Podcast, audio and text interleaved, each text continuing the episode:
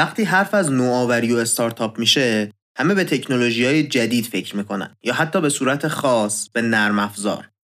ولی تا حالا به این فکر کردید که مثلا استارتاپ توی حوزه غذا چجوری میشه؟ تکنولوژی توی خوراکی ها که خیلی معنی نمیده که. نه که اصلا نباشه ها هست ولی خیلی کمه. توی این اپیزود می‌خوایم بریم سراغ یه نوع دیگه از نوآوری که حتی خیلی از وقتا از تکنولوژی از مد روز افتاده استفاده می‌کنه. خیلی وقتا اصلا از تکنولوژی استفاده می‌کنه که از محصولات موجوده توی بازارم قدیمی تره می‌خوایم ببینیم این نوع نوآوری چجوریه. اصلا نوآوری غیر تکنولوژیک چه شکلی میشه؟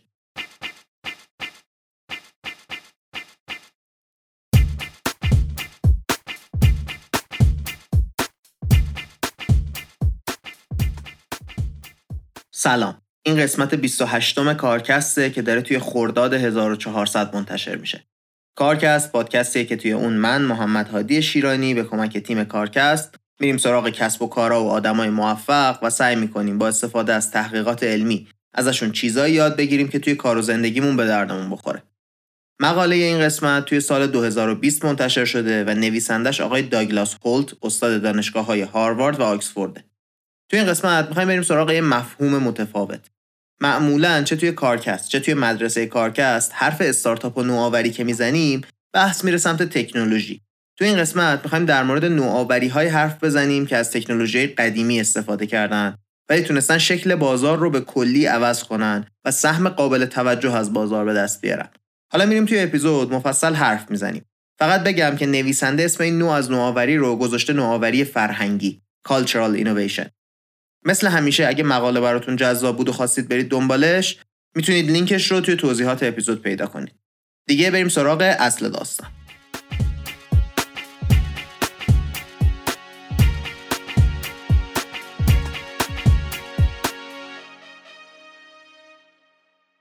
همه کسایی که توی دنیای کسب و کار هستن دوست دارن کسی باشن که شرکت چندین میلیارد دلاری بعدی رو می‌سازه.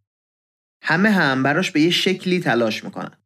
خیلی از شرکت ها اومدن سعی کردن مدل نوآوری که توی دنیای تکنولوژی هست رو توی دنیاهای دیگه هم پیاده کنن. P&G یکی از این شرکت هست. اگه P&G رو نمی‌شناسید بذارید چند تا از برندهای زیر مجموعش رو که می‌شناسید مثال بزنم. دوراسل، ژیلت، تاید، براون، پنتن، پمپرز، اورال بی، کرست، هدن شولدرز بس دیگه فکر کنم الان فهمیدیم در مورد چی داریم صحبت می‌کنیم. P&G اومده همون ساختارهایی که تا الان در موردشون زیاد حرف زدیم رو پیاده کرده. یه آزمایشگاه درست کرده که کارآفرین ها رو توش جذب می‌کنه که بتونن prototype سریع بسازن، تکنولوژی جدید رو استفاده می‌کنه برای بهبود محصولاش، سعی می‌کنه از مدلای lean startup که توی اپیزود 16 در موردشون حرف زدیم استفاده کنه. این داستانا. خروجی این آزمایشگاه افتضاح بوده. یعنی تقریبا این شرکت هیچ خروجی درآمدزایی نداشته. مثلا پوشک هوشمند این شرکت که موقعی که لازمه عوض بشه خودش به مادر و پدر اطلاع میده تقریبا هیچ استقبالی توی بازار نداشته. اصلا شبیه این نیست که این خروجی ها یه روزی ممکنه میلیارد دلاری بشن. حالا پی به کنار بریم سراغ کوکاکولا. کوکاکولا سالهای سال می‌خواسته وارد بازار قهوه بشه. سالها تحقیق و تست انجام دادن تا انتخاب کنن برای ورود به بازار قهوه چطوری می‌تونن کار کنن. دو تا نوآوری رو انتخاب کردن که به صورت جدی پیادهشون کنن. یکیش نوشیدنی کوکا بلک بود که ترکیبی از قهوه و کوکاکولاست. یکی دیگه کافه های زنجیره فارکوست بود که می‌خواستن قهوه‌ای به آدما بدن که بدون آسیب زدن به محیط زیست کشت و دم شده. هر دوی این ایده ها شدیداً شکست خوردن. انقدر بد شکست خوردن که کوکاکولا مجبور شده شرکت انگلیسی کوستا کافی که کافه های زنجیره‌ای داشت رو به قیمت 5 میلیارد دلار بخره. یه چیزی که به نظر میاد اینه که توی حوزه های سنتی مشتری ها خیلی آروم و به تدریج تغییر می‌کنن. به نظر میاد اشتباه این شرکت ها این بوده که متوجه نشدن باید برای نوآوری تعداد زیادی ایده رو امتحان کنن. یعنی به قول نویسنده اشتباهشون اینه که سعی می‌کنن یه تلموش بهتر بسازن. حالا تلموش از کجا آمده کلمش؟ از یه جمله از آقای رالف والدو که میگه یه تلموش بهتر بساز و دنیا بالاخره میاد و پیدات می‌کنه. این نگاه نگاهیه که معمولا اقتصاددان ها و مهندس ها به نوآوری دارن. گشتن دنبال یه ارزشی که انقدر از چیزی که بقیه ارائه میدن بهتره که همه میان سراغ تو. وقتی میگیم بهتره یعنی هم بهتر کار می‌کنه هم ارزونتره هم کار باهاش راحت تره هم قابل اعتماد تره تجربه کاربری بهتری هم میده ما اینجا دو تا مثال زدیم که وقتی شرکت ها رفتن دنبال یه همچین چیزی شکست خوردن. صدها مثال دیگه هم میشه زد. البته بازم تاکید کنم حرف نویسنده این نیست که نمیشه از این مسیر به موفقیت رسید ها نه.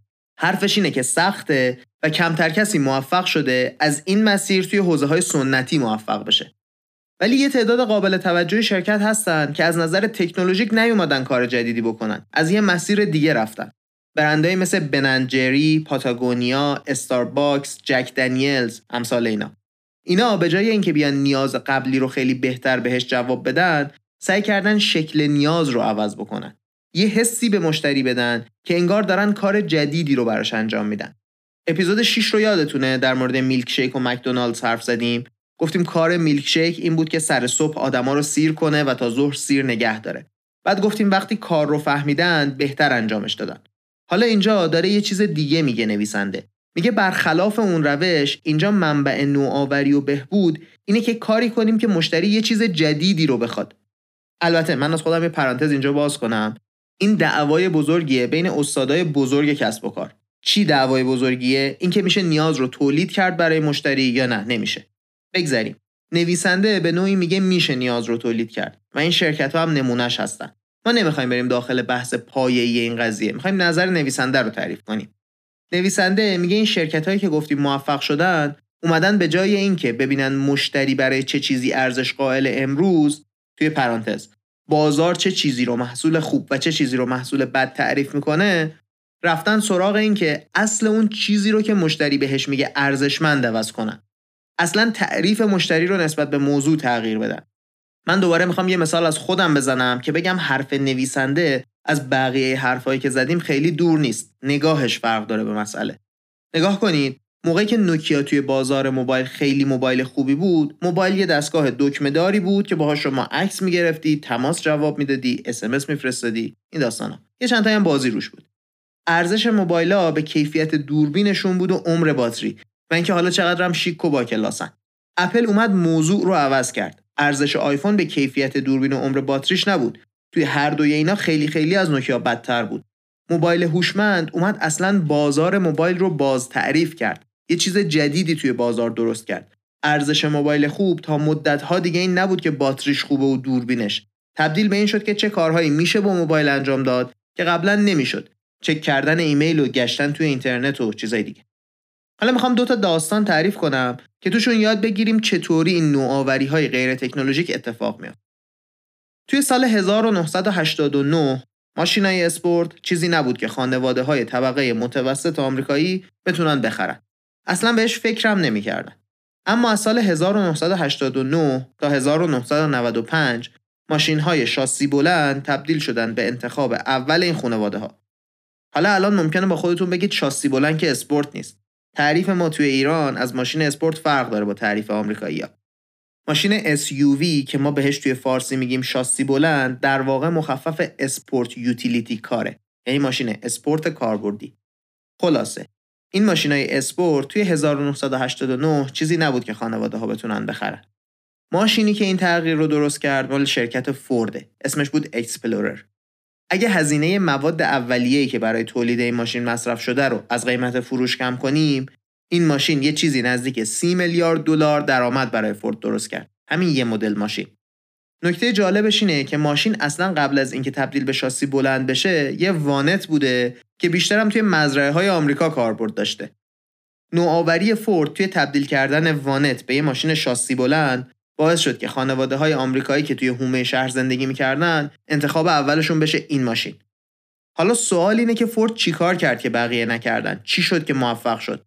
کاری که فورد کرد این بود که اومد از همین نوآوری های فرهنگی که حرفشو زدیم استفاده کرد. حالا چطوری؟ میگم براتون.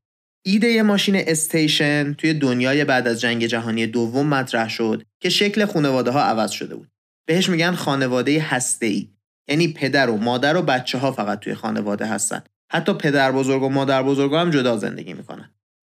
توی سال 1980 برای اولین بار مینیون ها اومدن توی بازی. مزیتشون این بود که هم جاشون بیشتر بود همین که سوار و پیاده شدنشون راحت تر بود.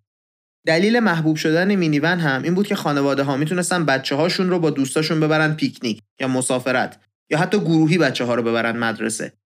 این مزیت کاربردی مینیونا یه شکل سمبولیکی به خودش گرفت. یعنی چی؟ یعنی ماشین چیزیه که طبقه اجتماعی و سبک زندگی آدما رو به دیگران نشون میده. طبقه اجتماعی پیچیدگی و حس مردانگی چیزیه که ماشین های با کیفیت رو از ماشین های معمولی جدا می‌کنه. شما اگه ماشینا رو همین الان نگاه کنید همین حس رو پیدا می‌کنید انگار ماشین داره یه هویتی به آدما میده مثلا چه می‌دونم 206 مال جووناست یا مثلا پرشیای سفید با خودش پیش قضاوتی میاره مشکل مینیونا هم این بود که تصویر یک مادری رو توی جامعه داشتن که یه زندگی خسته کننده و طاقت فرسا داره و همه چیزش رو صرف بچه هاش کرده بدون اینکه هیچ لذتی از زندگیش ببره. آدمایی که مینیون داشتن دنبال این بودن که این تصویر رو تغییر بدن. نمی‌خواستن اون آدمای خسته و افسرده باشن. شاید اصلا خسته و افسرده نبودن ها. تصور جامعه ازشون این بود.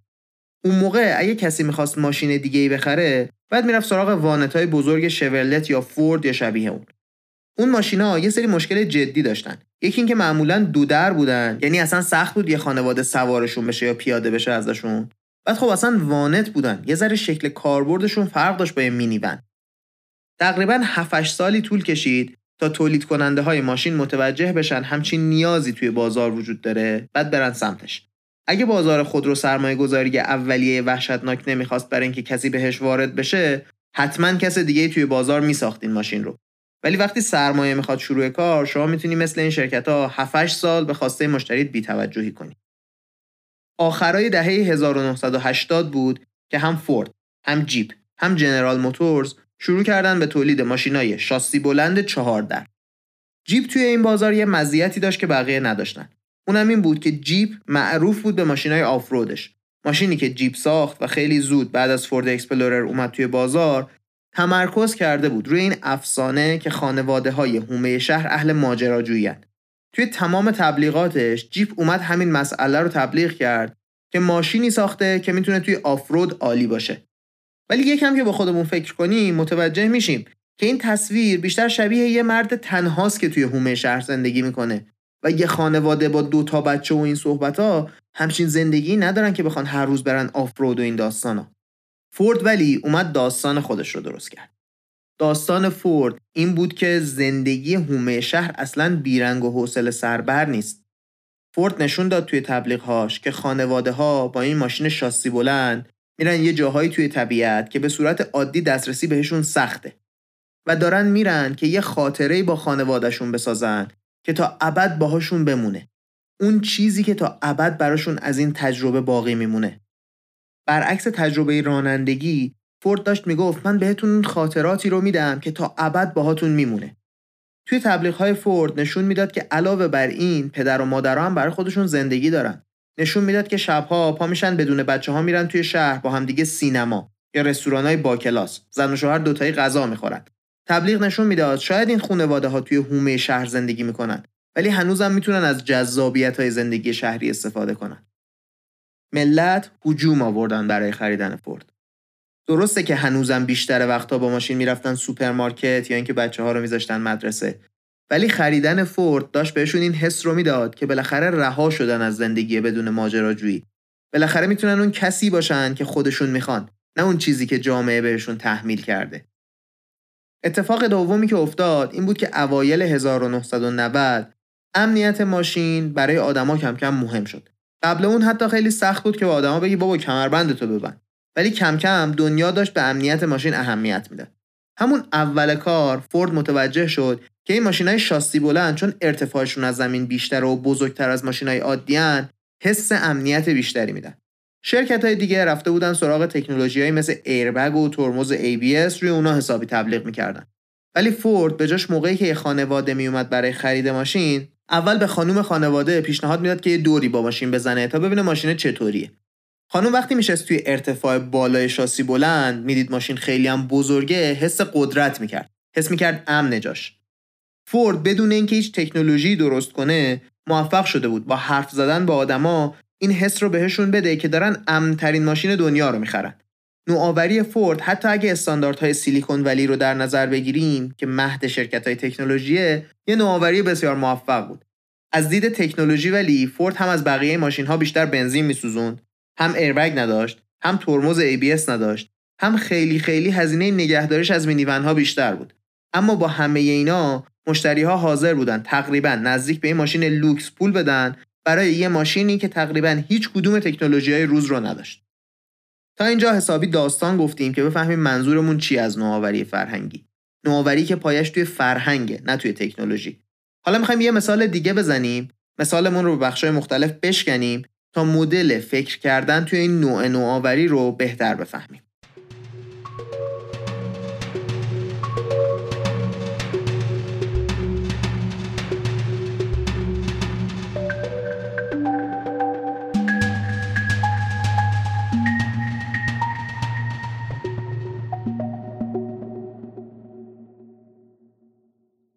می‌خوایم در مورد بازار غذای سگ حرف بزنیم. و اینکه این دفعه یه استارتاپ کوچیک چطوری اومد و یه بخش بزرگی از بازار رو برای خودش کرد. اونم بدون اینکه از هیچ تکنولوژی جدیدی استفاده کنه.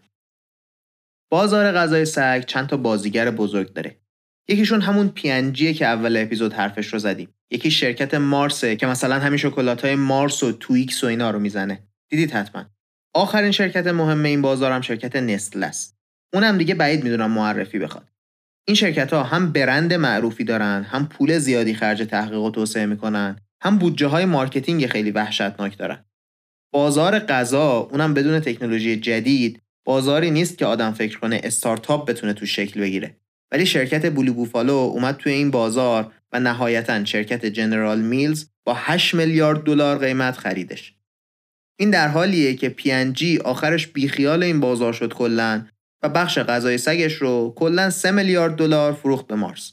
یعنی بلو بوفالو که یه استارتاپ بود دو نیم برابر یه شرکت جا افتاده با سهم بازار بالا فروخته شد.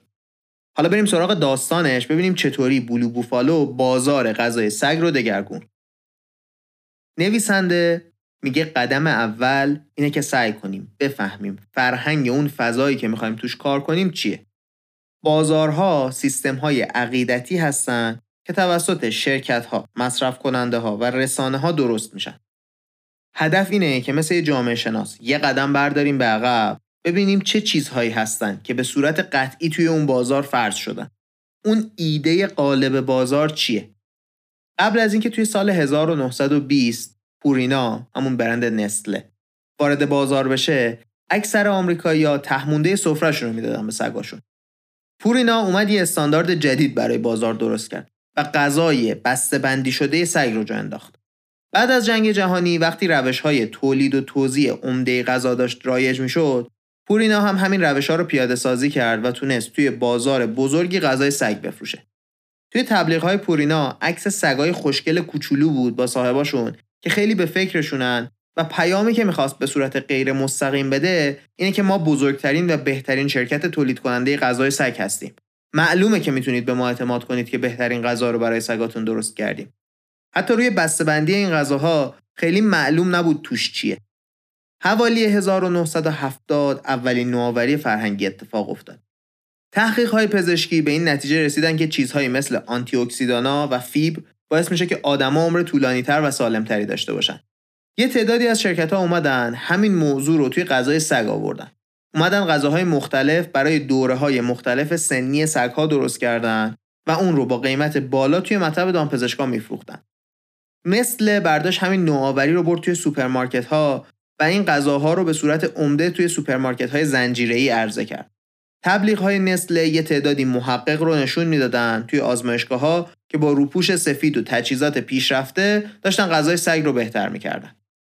این تبلیغات کم کم باعث شد که خریدارهای غذای سگ توجهشون جلب بشه به مواد مغذی غذایی که به سگهاشون میدن. یعنی توی 50 سال کسایی که سگ نگه می داشتن از آشغال تهمونده سفره رسیدن به خریدن غذایی که مواد مغذی لازم برای سگا رو داشت. عدم دوم توی نوآوری فرهنگی اینه که پاشنه آشیل شرایط فعلی رو شناسایی کنیم. اوایل دهه 2000 این جنبشای ضد غذای صنعتی داشت کم کم توی آمریکا شکل می گرفت. مردم شدیداً بدبین شده بودن به غذاهای صنعتی و داشتن به خودشون فکر می‌کردن. آیا واقعا این غذاهای صنعتی ضرری برای آدم نداره؟ همین نگرانی به صاحبای سگا هم منتقل می‌شد. می‌گفتن ما اصلا نمی‌دونیم چه مواد صنعتی توی غذای سگهامون هست. کی گفته این غذا واقعا براشون خوبه؟ توی سال 2007 هزاران تا سگ و گربه به صورت ناگهانی مردن.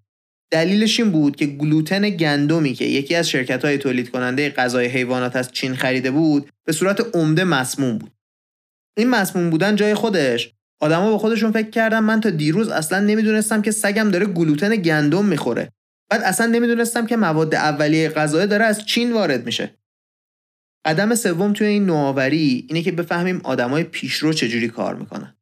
توی design thinking هم که توی اپیزود اول کارکست حرفشو زدیم همین نگاه وجود داشت. نگاه کردن به extreme ها یه سری آدم پیشرو همیشه توی هر جامعه ای هستن که میرن چیزای جدید رو امتحان می‌کنن. و وقتی خوباش رو پیدا کردن بقیه میفتن دنبالشون. نویسنده میگه شرکت های بزرگ یه مقداری زمان می‌بره تا این آدما رو پیدا کنن برای اینکه بتونن ایده خوب رو بگیرن ازشون. اصلا خیلی وقتا مفصل مطالعه می‌کنن این آدما رو. یه بخش کوچیکی از کسایی که سگ داشتن شروع کردن به اینکه دنبال غذاهای طبیعی بگردن برای سگاشون. نگاه این آدما این بود که سگها باید همون چیزی رو بخورن که قبل از اهلی شدنشون میخوردن. همون غذایی که توی طبیعت خودشون پیدا می‌کردن. این غذاها توی بوتیک های حیوانات فروخته می‌شد. قیمتشون هم سر به فلک می‌کشید. اصلا براشون مهم نبود که این غذا رو به مشتری معمولی بفروشن. فقط مخصوص آدمای خیلی پولدار بود. برندایی که توی اون فضا کار می‌کردن حرفشون این بود که مواد غذایی رو به صورت کامل استفاده می‌کنن. فقط مرغ و ماهی و گوشت طبیعی استفاده می‌کنن به عنوان پروتئین. هیچ چیز مصنوعی توی غذاهاشون نیست. حتی شروع کردن زنجیره تأمینشون رو شفاف کنن. یعنی معلوم بود گوشت رو از کجا خریدن گندم از کدوم مزرعه اومده همه چی. این برندا به همه می‌گفتن حواستون باشه که توی غذای سگتون چی به عنوان حجم دهنده استفاده میشه. چیه که قراره با قیمت ارزون بخش اصلی غذای سگ رو تأمین کنه؟ قدم چهارم اینه که با استفاده از نگاه این آدمای پیشرو یه فلسفه جدید برای برندمون طراحی کنیم. بلو بوفالو توی سال 2002 شروع به کار کرد. یه شرکت خانوادگی بود که وقتی تأسیس شد که سگ خانواده که اسمش بلو بود به خاطر سرطان مرد. این خانواده شروع کردن به فکر کردن به این موضوع که آقا این غذای سگ معلوم نیست که چی توشه. حالا این شرکت ها میگن از نظر علمی ثابت شده این غذا عالیه برای سگا. ولی این غذای خشک قهوه‌ای رنگ کی می‌دونه توش چیه؟ غذای سگم باید غذا باشه دیگه. عجب جمله گفت. یه غذای ثابت صنعتی رو هی به خورده آدمی زادن بدی زود میمیره. اینا این غذای بیکیفیت رو گره زدن به مسئولیت پذیری.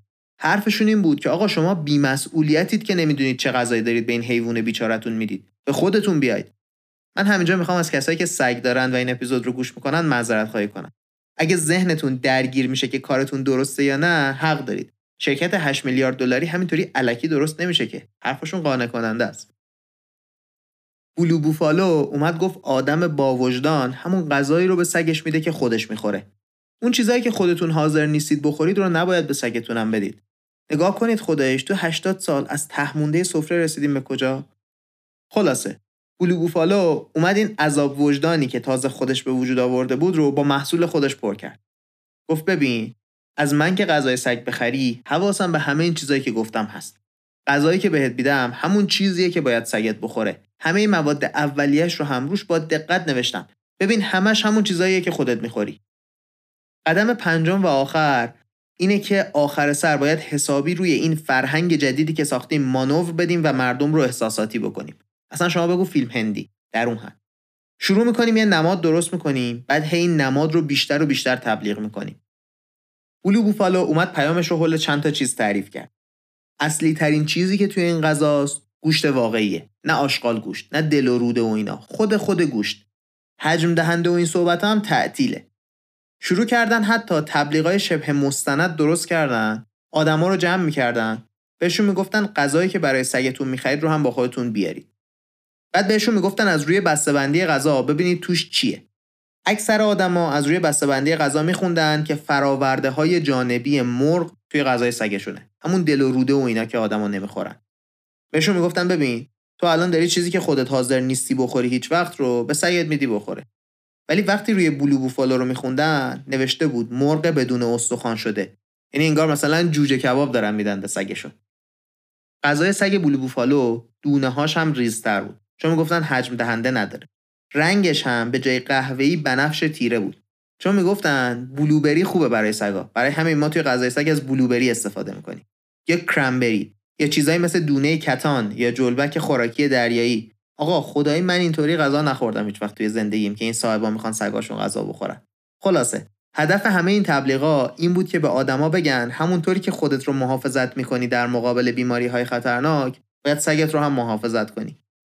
این نگاه به قدری موفقیت آمیز بود که میلیون ها صاحب حیوانات خونگی اومدن دنبال این غذا و این شرکت تبدیل شد به شرکت چند میلیارد دلاری. از کجا شروع شده بود؟ از اینکه یه خونواده سگشون رو توی سال 2002 از دست میدن. همین. حالا آخر سر بگیم چرا شرکت های دیگه موفق نشدن رقابت کنن با بلو بوفالو؟ چی شد که نتونستن بقیه هم همون کار رو بکنن؟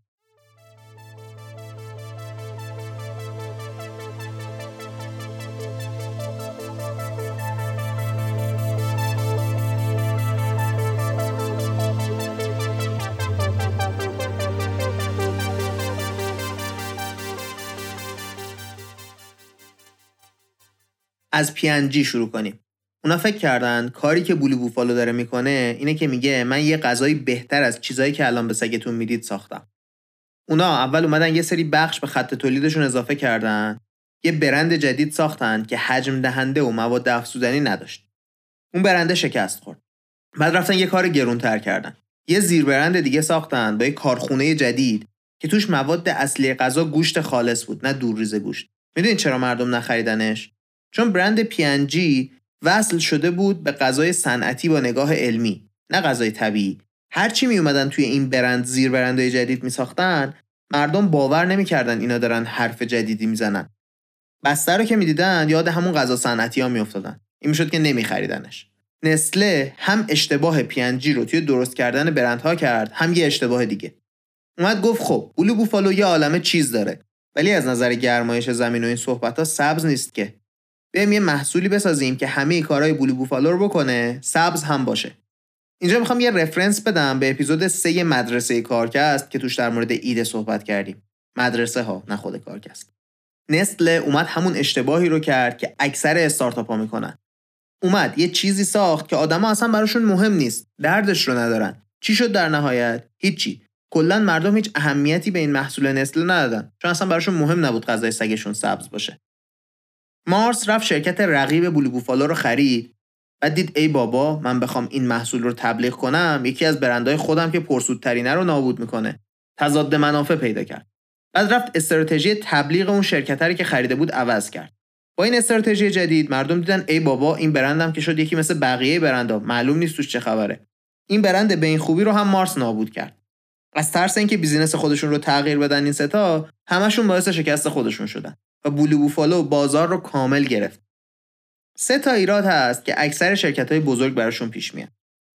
اولین ایراد اینه که شرکت ها فراموش می‌کنن که بزرگترین بازیگر بازی در حال حاضر هستن. لزومی نداره این مسئله در آینده هم ادامه پیدا کنه. یه سری مترو معیار دارن که با اون خوب بودن خودشون رو میسنجن. انقدر این مترو معیارها سابقه دارن توی شرکت که همه به عنوان قانون جهان شمول در نظرش می‌گیرن. نه به عنوان چیزی که ممکنه چند روز دیگه عوض بشه.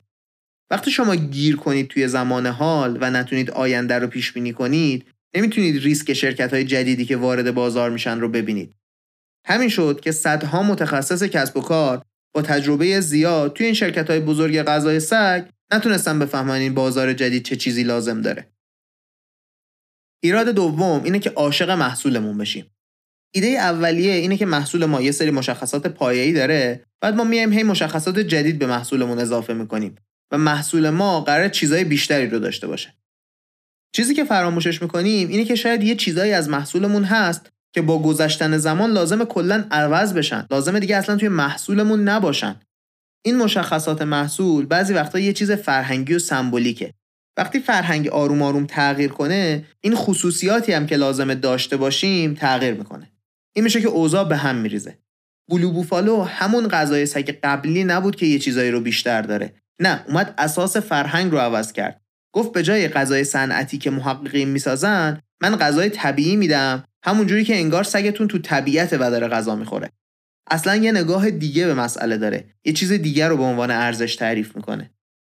در نهایت ما باید حواسمون باشه که هر محصولی که مشتری می‌خره یه ربطی به هویتش داره. ربط به این داره که می‌خواد چطور آدمی باشه خودش رو چی می‌بینه. همیشه مسئله این نیست که محصول چقدر خوب کار می‌کنه. یه وقتایی مسئله اینه که محصول چه احساسی به مشتری میده موقع استفاده کردنش. آقای کلیتون کریستیانسن رو حرفش رو زیاد زدیم توی کارکست. خدا رحمتش کنه. خیلی حرفای خوبی می‌زد. تئوری نوآوری برهم زنندهش یا همون disruptive innovation رو هم حرفش رو چند باری زدیم توی کارکست. هی گفتیم ازش یه اپیزود می‌سازیم یه روزی بالاخره. هنوزم قراره یه اپیزود ازش بسازیم. باور کنید.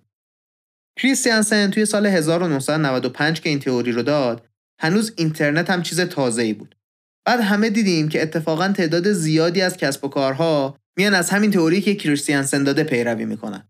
یعنی میان یه محصولی می‌سازن که به صورت کلی از چیزی که در حال حاضر توی بازاره بدتره.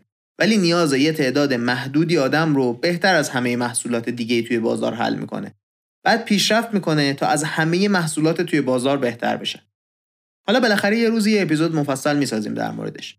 ولی چیزی که اینجا می‌خوام بگم اینه که تنها راه نوآوری حرفای آقای کریستیانسن نیست. یه راه دیگه اش که توی این اپیزود حرفش رو زدیم اینه که بریم سراغ پایه های یه موضوعی بعد ببینیم کدومشون هست که به اندازه کافی بهش توجه نشده. کدومشونه که یه بخشیش فراموش شده و لازمه که عوض بشه.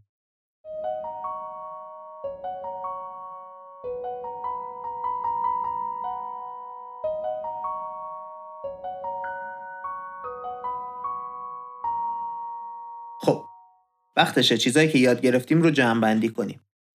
گفتیم یه نوعی از نوآوری که نویسنده بهش میگه نوآوری فرهنگی چیزی که از تغییر فرهنگ آدما ناشی میشه. نیازی به تکنولوژی بهتر نداره. چیزی که لازم داره اینه که ببینیم آدما چطوری عوض شدن که بازار این عوض شدن رو هنوز بهش پاسخ نداده. گفتیم این نوآوری 5 تا مرحله داره. اول میایم سعی می‌کنیم بفهمیم فرهنگ غالب چیه. بعد سعی می‌کنیم حدس بزنیم که پاشنه آشیلش که ممکنه یهو زمینش بزنه کجاست. بعد میریم سراغ آدمای پیشرو می‌بینیم در مورد اون پاشنه آشیلی که شناسایی کردیم دارن چیکار می‌کنن. بعد یه فرهنگ و نگاه برای برندمون درست می‌کنیم دور همون پاشنه آشیل و سعی می‌کنیم نشون بدیم که اون مشکل رو حل کردیم. بعد هم به صورت خیلی اقراق شده تبلیغ می‌کنیم و نشون میدیم که چطوری اون مشکل رو دیدیم و حلش کردیم. یه طورای دراماتیک میشیم. در نهایت گفتیم سه تا دلیل داره که شرکت های بزرگ نمی‌تونن این موقعیت ها رو ببینن. یکی اینکه شرکت های بزرگ یه سری مترو معیار برای الان دارن که انقدر ازش مطمئنن که فکر می‌کنن یه قانونیه که تا ابد میمونه. بعد فکر می‌کنن هر چیزی که محصولمون امروز داره در محصولی که آینده باید ساخته بشه الزامیه و فراموش می‌کنن که یه وقتایی باید یه سری از بخشهای محصول رو کلا دور ریخت چون مشتری دیگه نمیخوادش. در نهایت فراموش می‌کنن که هر محصولی داره یه حس و هویتی هم به مشتری میده. باید حواسمون به این باشه که مشتری چه هویت جدیدی رو می‌خواد و چه هویتی رو می‌خواد ازش فرار کنه.